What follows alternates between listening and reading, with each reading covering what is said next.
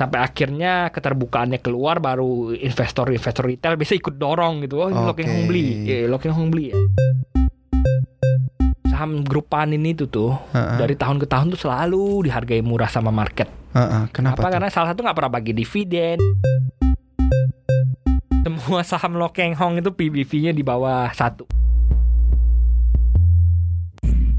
Paham Pantauan Saham Makin paham Halo Sobat Cuan, balik lagi bareng gua Daniel Wiguna dan Gue Triputra dari tim riset CNBC Indonesia. seperti biasa kita di Paham Pantauan Saham. Semakin paham semakin Cuan. cuan. Gue juga ikutin cuannya ya. Nah, tapi sayangnya Cuan hari ini. iya, itu baru mau gue bilang. Sayangnya IHSG nih sepertinya banyak yang kena longsoran nih ya. Jadi kurang cuan juga mungkin sobat cuan ya karena di pekan ini diawali dengan koreksi ya di hari Senin ini koreksinya tuh 2% Bro Putra ini bahkan level eh, support 6000 kita itu ah, eh, tembus gitu ya. Sekarang IHSG kita ada di level 5948 atau koreksinya nilai koreksinya itu pas 2% gitu ya. Nah, berdasarkan risetnya Bro Putra nih tadi siang memang udah ada sinyal-sinyalnya ya karena udah terbentuk pola candle technical Three Black Crows. Nah, Three Black Crows ini atau tiga gagak hitam ini mengindikasikan akan adanya bearish continuation atau tren penurunan yang berlanjut. Ternyata benar ya, koreksinya 2%. Tapi koreksinya ini bukan karena Bro Putra yang ngomong, bukan ya. Cuman gara-gara proyeksi aja gitu ya. Market kita itu emang udah lemes dari 2-3 minggu sebelumnya. Dari 2-3 Iya. kali episode paham Bah- sebelumnya juga. Bahkan ini lima, gimana nih? lima minggu terakhir itu tuh Mm-mm. IHSG cuman menguat satu pekan doang. Satu pekan dari koreksi. dari lima cuman satu Iya. empat doang yang Iya. positif ya. Ini satu itu kemungkinan cuman dead cat bounce doang. Da- oh naik jatuh Iya, lagi iya, lebih jatuh dalam naik Dan tembus lagi itu udah dari, support dari 6350 jatuh. dari enam tiga lima 58 juga kan kemarin kan Heeh. dulu rebound, nah sekarang lanjut jatuh lagi. Nah, seperti biasa pertanyaannya adalah kenapa ini Bro Putra? Ada apa ini? Apakah cuman karena technical dari sisi technical correction aja Ya, atau sebenarnya ada hal berat yang ada terjadi koreksi, gitu? Ada koreksi di bursa itu memang disinyalkan oleh teknikal tapi sebenarnya itu udah udah ada sentimen dari sektor realnya biasanya kayak gitu. Heeh. Nah dari sektor real ini tuh kem- tadi itu tuh disebut bahwa di Cina itu gagal terbentuk herd immunity karena ternyata vaksinnya kurang efektif. Waduh, Nah, vaksin yang mana nih? Iya, yang Sinovac, nih. Iya, yang, yang, yang Oh, dipakai di kita gitu. Jadi Heeh. ketika market merespon IHSG ya ambruk dan memang teknikalnya udah jelek ya makin koreksi deh. Hmm, tapi berdasarkan data yang selama ini udah beredar, lu lihatnya gimana nih Bro Putra? Apakah emang sudah men- melandai gitu penyebaran COVID-19 Enggak dan, dan berdasarkan emang vaksin atau enggak seperti ini, apa dari, sih? Dari vaksinnya sendiri tuh emang dari udah lama-lama tuh disebut efektivitas cuma 60%, 65%, 70%. Efektivitasnya memang rendah gitu dibandingkan Mm-mm. dengan vaksin-vaksin lain yang bisa sampai 90 gitu. Mm-mm. Jadi ya ketika ini disebut lagi oh ternyata karena efektivitasnya rendah gagal menumbuhkan herd immunity. Ya makanya direspon sama market kira ambruk hari ini ya. Hmm, gitu. Jadi ini masih membutuhkan konfirmasi lebih lanjut lagi gitu ya. Gimana nih sebenarnya uh, Iya. vaksin ini apakah efektif atau tidak menangkal uh, virus-virus COVID-19 yang sudah bermutasi. Ini kan juga sempat kita tulis ya Iya. di cnbcindonesia.com itu nanti sobat cuan bisa cari berita-berita terkait dengan vaksin begitu ya dan korelasinya seperti apa pada pergerakan market kita. Nah, ini sepanjang minggu ini ya, ini tanpa berpanjang lebar ini Bro Putra sepanjang minggu ini kita sebenarnya menantikan data apa ini dan arah pasar kita ke mana ini? di Kalau dari minggu ini? global ini tuh ada data penting ya minggu Iya. ini tuh rilis Q3-nya Cina, eh Mhm. Q1-nya Cina, Q1 Mhm. Pertumbuhan 2021 ekonominya ya. Pertumbuhan ekonomi 2021 kuartal pertamanya Uh, gimana Cina. ini? Di digadang-gadang akan membaik tentunya karena Oh, memang syukurlah. Cina itu nggak kena resesi ya seperti Uh-uh. kita.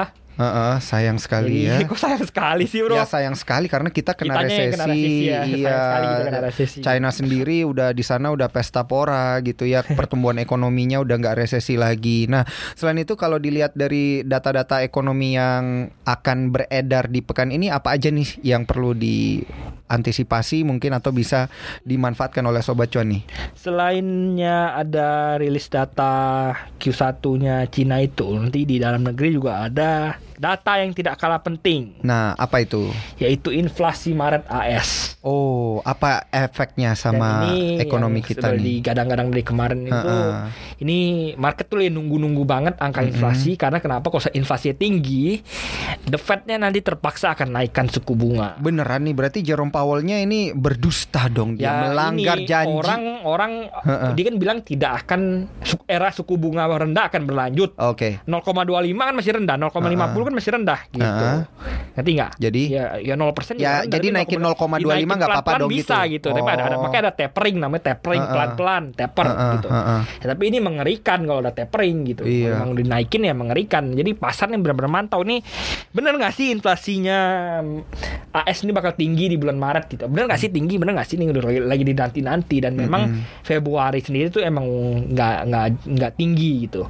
Mm-mm. Tapi Maret digadang-gadang bakal tinggi karena kita tahu nih apa udah udah mulai bergeliat ekonominya apalagi stimulus-stimulus udah mu- mulai mau disuntik-suntik ini segala itu. Berarti stimulus yang 2 triliun yang digelontorkan Joe Biden kemarin ini sebenarnya udah masuk ke kantong masyarakat Amerika begitu ya. ya Berarti sebenarnya stimulus itu tuh belum belum putus ya. Mm-mm. Jadi da- yang dari paket stimulus sebelumnya itu masih ada dan belum terputus. Oke. Jadi ya emang lu ngomongin daya belinya karena dapat uang dari pemerintah ya sebenarnya ada mulu gitu.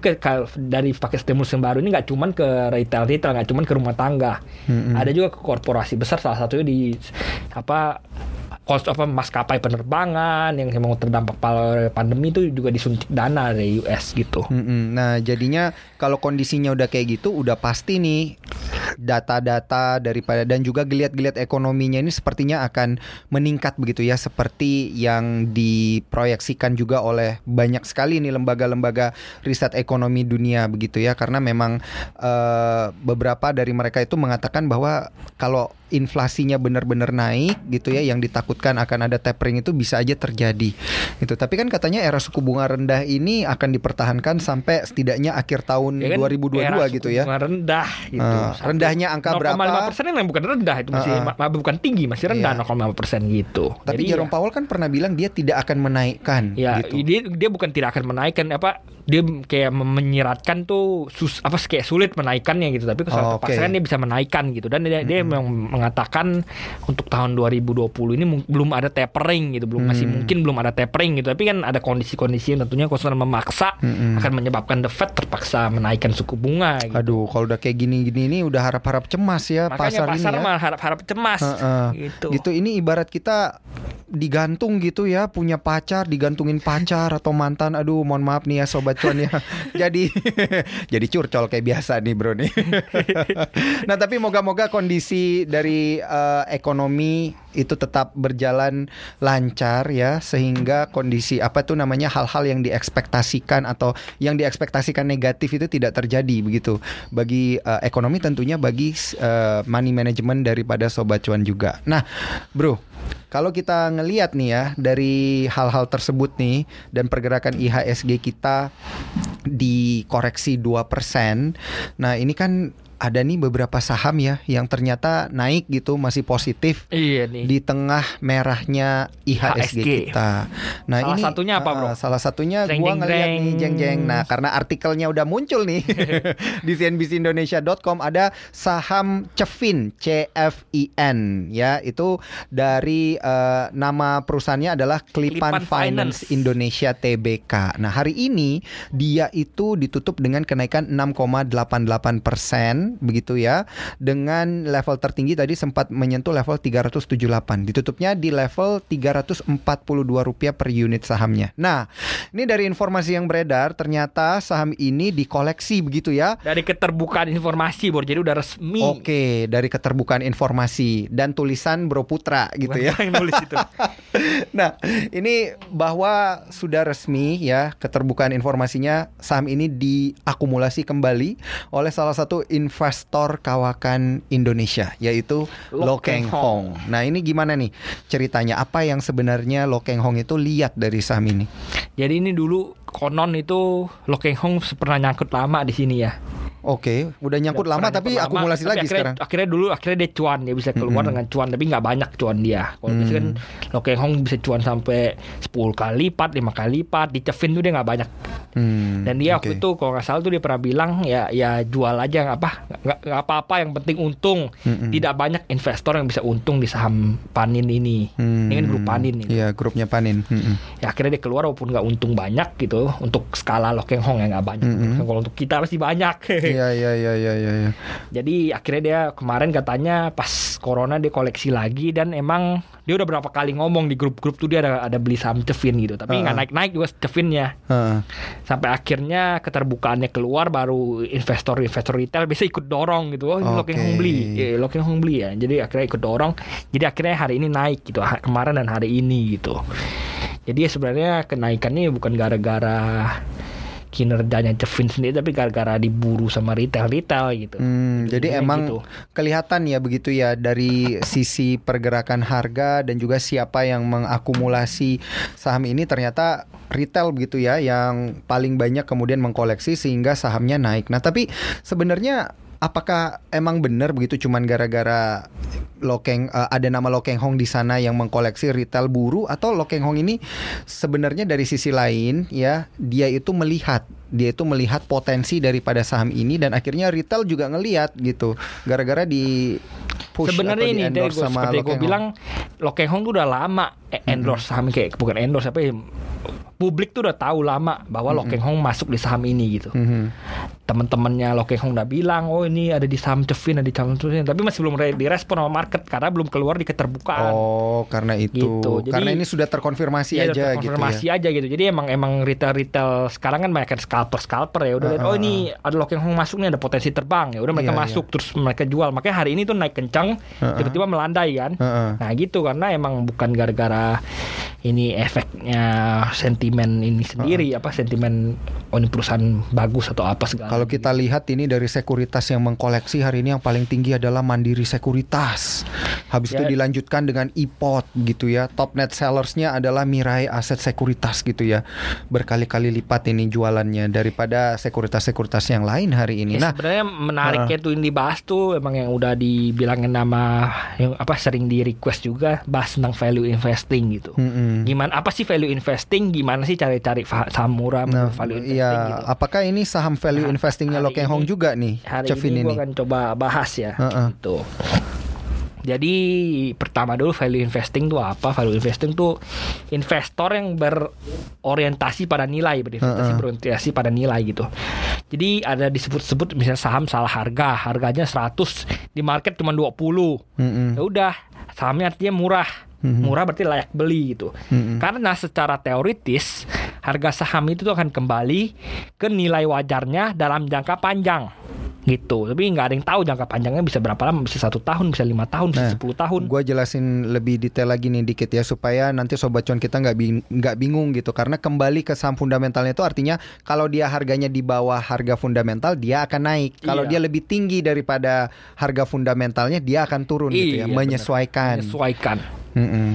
Nah jadi ya secara teoritis tuh seperti itu gitu. Jadi banyak banget investor-investor yang udah cuan dari itu ilmu value investing ini salah satu Warren Buffett ya. Tapi sekarang yang menarik itu dulu waktu waktu masih masih uangnya nggak sebanyak sekarang dulu dia adalah adalah value investor. Sekarang tuh udah udah udah udah nggak begitu value investor lagi karena kita tahu akhir-akhir ini eh, Kangaroo Warren market Buffett- gitu. Ya, nggak Warren Buffett itu bilangnya gini, dia lebih memilih saham dengan apa saham yang bagus dengan harga yang wajar Mm-mm. daripada saham yang murah dengan apa saham yang kurang baik dengan harga yang murah gitu. Hmm. Jadi emang mau cari sa- apa a great great great Mm-mm. company with a fair price Mm-mm. lebih baik daripada a good company with cheap price gitu. Oh oke gitu. oke oke oke. Jadi maksudnya menyesuaikan lah ya gitu ya, ya saham-saham ya. emiten-emiten Kalau- yang kalau dicari. mau ngomong mau ngomong Warren Buffett dia mau masih mau jadi value investor sebenarnya susah karena dana kelolaannya udah gede banget sekarang Mm-mm. gitu. Hmm, Jadi lebih susah kalau dana kelolaannya sedikit lebih gampang lo jadi value investor gitu. hmm. Nah jadi sebenarnya value investor udah udah udah pu- udah agak punah gitu udah nggak gitu banyak lagi yang make sekarang apalagi di di global gitu karena kita tahu di di Amerika sendiri saham-saham yang terbang-terbang tinggi itu bukan saham-saham yang murah tapi saham-saham yang udah mahal tergolong mahal saham-saham teknologi yang udah tergolong mahal tapi terbang terus gitu Ya. ya yang lebih cocok berarti growth investing gitu di luar di luar luar sana gitu. Ja- Jadi kalau kita di dalam negeri cocok gak tuh? Cocokan mana? Value Sebenarnya investing, karena growth kita investing? kita memang masih belum terlalu advance ya market. Sebenarnya masih cocok-cocok aja ya value investing gitu. Tapi ya harus digunakan dengan benar gitu. Mm-mm. Jadi gua coba kasih itu apa? Contohnya. Pointers, pointers buat sobat-sobat cuan gimana sih cari-cari saham murah tuh gimana Mm-mm. tekniknya gitu. Nah, ini kalau kita implementasikan langsung secara praktek gitu ya ke saham yang kita lihat hari ini ini kan Cevin nih. Hmm. Nah, Cevin itu tergolong apa? Value investing Sebenarnya atau saham growth Cepin itu investing? murah banget. Heeh. Tapi ada ada quotes-nya ya. Heeh.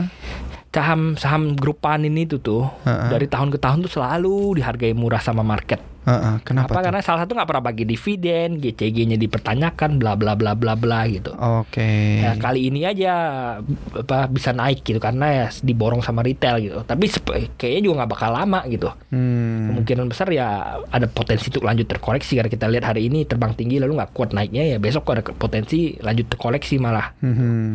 Oke oke. Nah, Dan emang secara sejarah tuh saham saham grup panin ini selalu di bawah satu BBV-nya. Hmm, gitu ya. Memang seperti itu adanya ya. Tapi kan kalau kita kaitkan dengan tema kita terkait dengan value investing hari ini dan Lo Keng Hong juga yang memborong beberapa emiten yang kita ketahui dan sudah ditulis juga di cnbcindonesia.com, ada GJTL juga tuh. Nah, ini ada kemiripan nih antara Cevin dan GJTL. Dua-duanya itu harga pasarnya berada di bawah book value per share-nya dia. Semua saham Lo Keng Hong itu PBV-nya di bawah satu.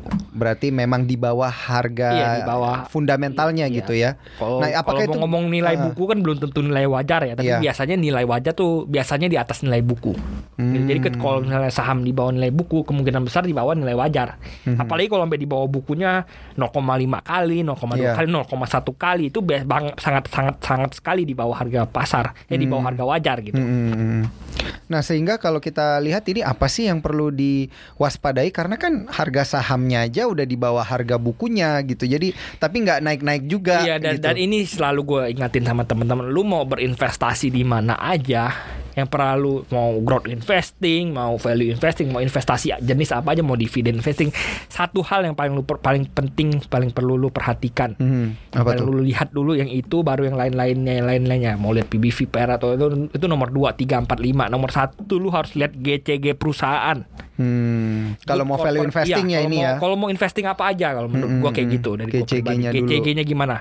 Good corporate gov- governance jadi tata kelola perusahaan yang baik. Kenapa? Mhm. Karena semurah apa pun saham, kalau yang kelola preman itu sahamnya nggak bakal ke mana-mana gitu. Nah Bener. ini ini ini kocak nih bro. Ada nggak? Emang ada nih emiten-emiten yang seolah-olah dikelola kayak preman tuh gitu. Ya Dari ini dulu lu ada ada ada emiten yang murah banget ya. Contoh-contoh, Oh, ya. Contoh ya, ini Sobat Cuan ini contoh ya. Sebutnya Tele. Iya, oke. Ini emiten murah banget dulu Ha-ha. sebelum mm, apa 2018 2019 2020 lihat saham Tele itu murah BBV di bawah satu. Lu book tapi value-nya tapi gila. sampai sekarang masih disuspend nih kayaknya nih bro. Ya ini gue cerita gue ini? lanjut cerita ya ini Iya. PB, apa book value-nya tuh gede banget gitu. Mhm. 600 atau 700 Hmm, dulu ya. Betul. Tiba-tiba apa kalau lu ngomong value investment, oh ini menarik kan, menarik kan, Heeh. BV-nya rendah kan. Terus pendapatannya juga lumayan tinggi gitu kan Mhm. di di tahun 2018 tuh EPS-nya 61, harganya Mhm. cuma 200 atau 100-an waktu itu kan. Mm-mm. Untuk tahun 2019 2020 harganya cuma 120 200-an. Jadi pernya bisa dua di bawah 5 lah pernya. Mm-mm. Nah, jalan-jalan-jalan ternyata kena kasus, kena masalah kan.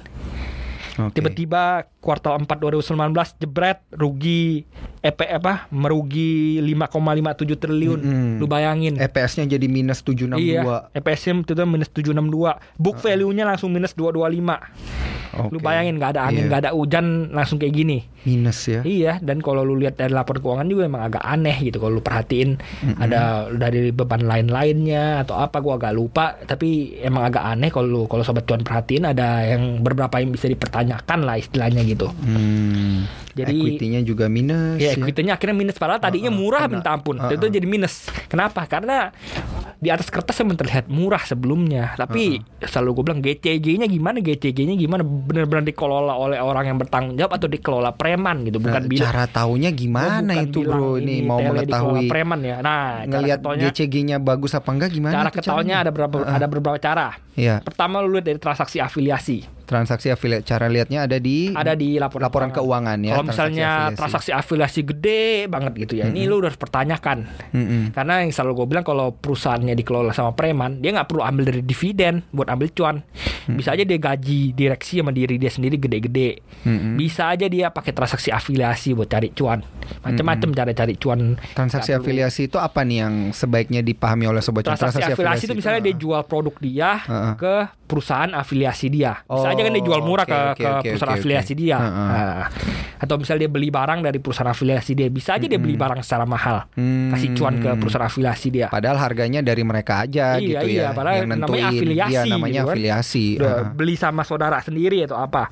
Digedein ini kok kalau saya ini Iya. transaksi afiliasinya cukup gede, lu udah harus tanda, udah harus tanda tanya. tanda seru, gitu tanda ya. tanya gitu. Apa Ini ini yang sih Ada apa ditransaksikan? ini? Gitu. GCG-nya gimana? Bener nggak sih gitu? Iya, iya, iya, iya. Terus yang kedua itu lu harus lihat dari track recordnya, Track record recordnya. laporan Misalnya, keuangannya. Bukan apa track record pemiliknya. Oke. Misalnya pemiliknya si grup A, oh ini grup A grup preman nih gitu. Nggak pernah bagi dividen lah, nggak jelas lah atau apa, suka suka ngelanggar aturan OJK lah Oke, atau apa. oke. Wah ini udah ketahuan lu udah harus hati-hati. Ini punya Oke. preman sahamnya gitu. Walaupun Oh, murah ya, oke.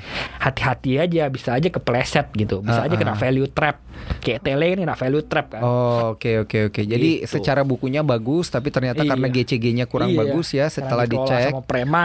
Heeh, jadi seperti itu. Nah, selain itu apalagi nih? Selain GCG apa yang perlu Yang diperhatikan? pertama itu memang GCG yang paling penting selalu gue ingatin teman-teman. Yang kedua itu biasanya tuh PBV-nya.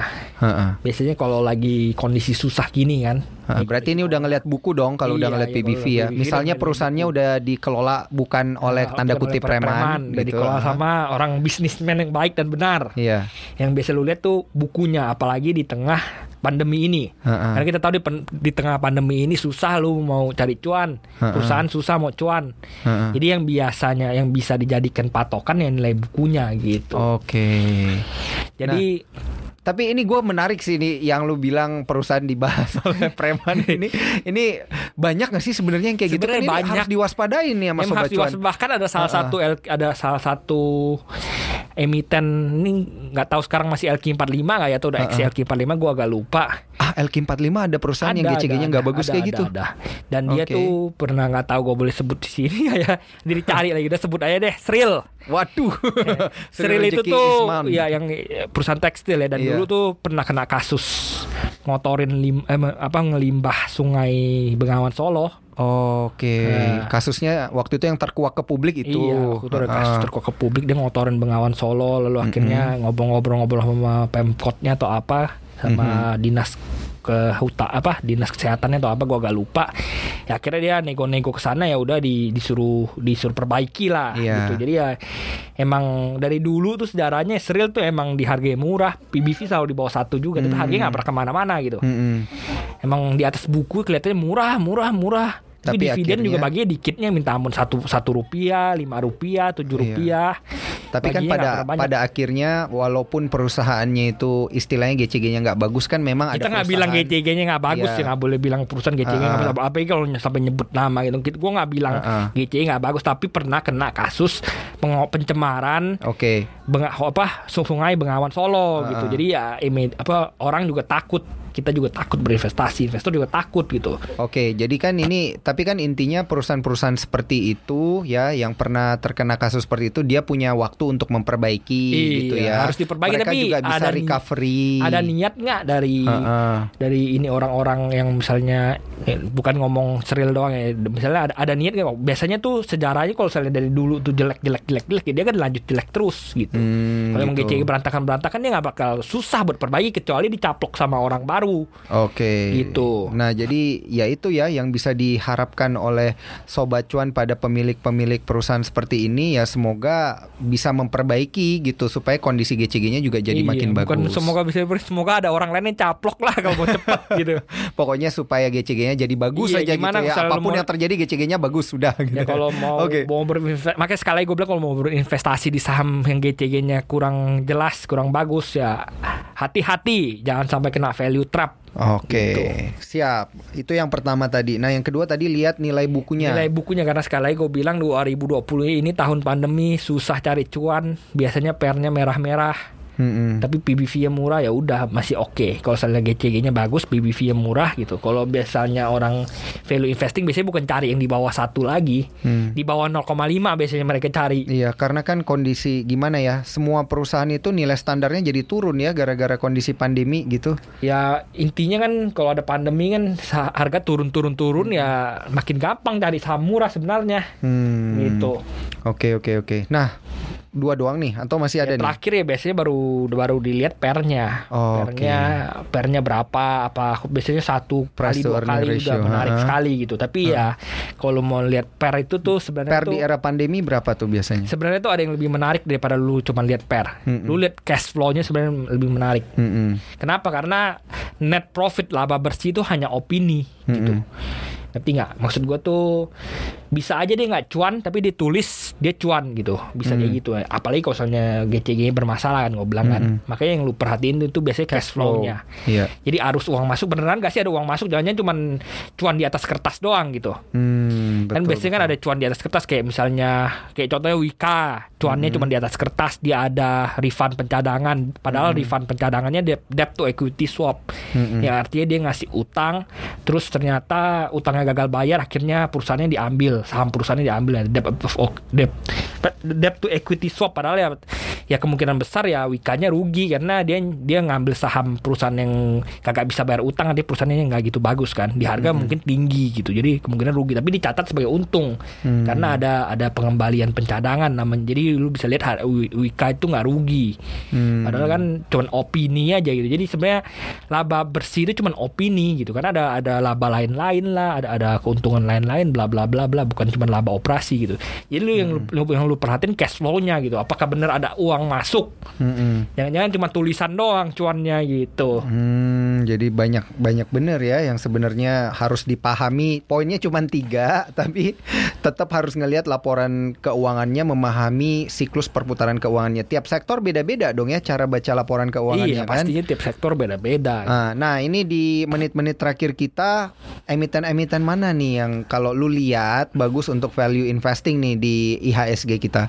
Yang masih menarik buat Ya, yang masuk cuan yang masuk ke kriteria lu tadi kan lu ngomongnya tiga poin gitu ya ngelihat saham emiten sama yang sebenarnya ada lagi satu bagus. Nah, jangan ada sampai empat nih. sa- jangan sampai utangnya terlalu gede ya dernya Oh, lu lihat jangan sampai tembus sampai 100 200 300 persen janganlah ya gitu Mm-mm. diusahakan kalaupun 100 juga jangan sampai utangnya utang apa terlalu, terlalu parah gitu. Jangan sampai dia terbitin obligasi terus terbitin obligasi terus. Kalau kita tahu kalau udah nggak mampu bayar terbitin obligasi. Dia mau terbitin obligasi baru lagi buat nutupin bunganya pasti naik gitu. Mm-mm. jangan sampai kayak gitu juga gitu.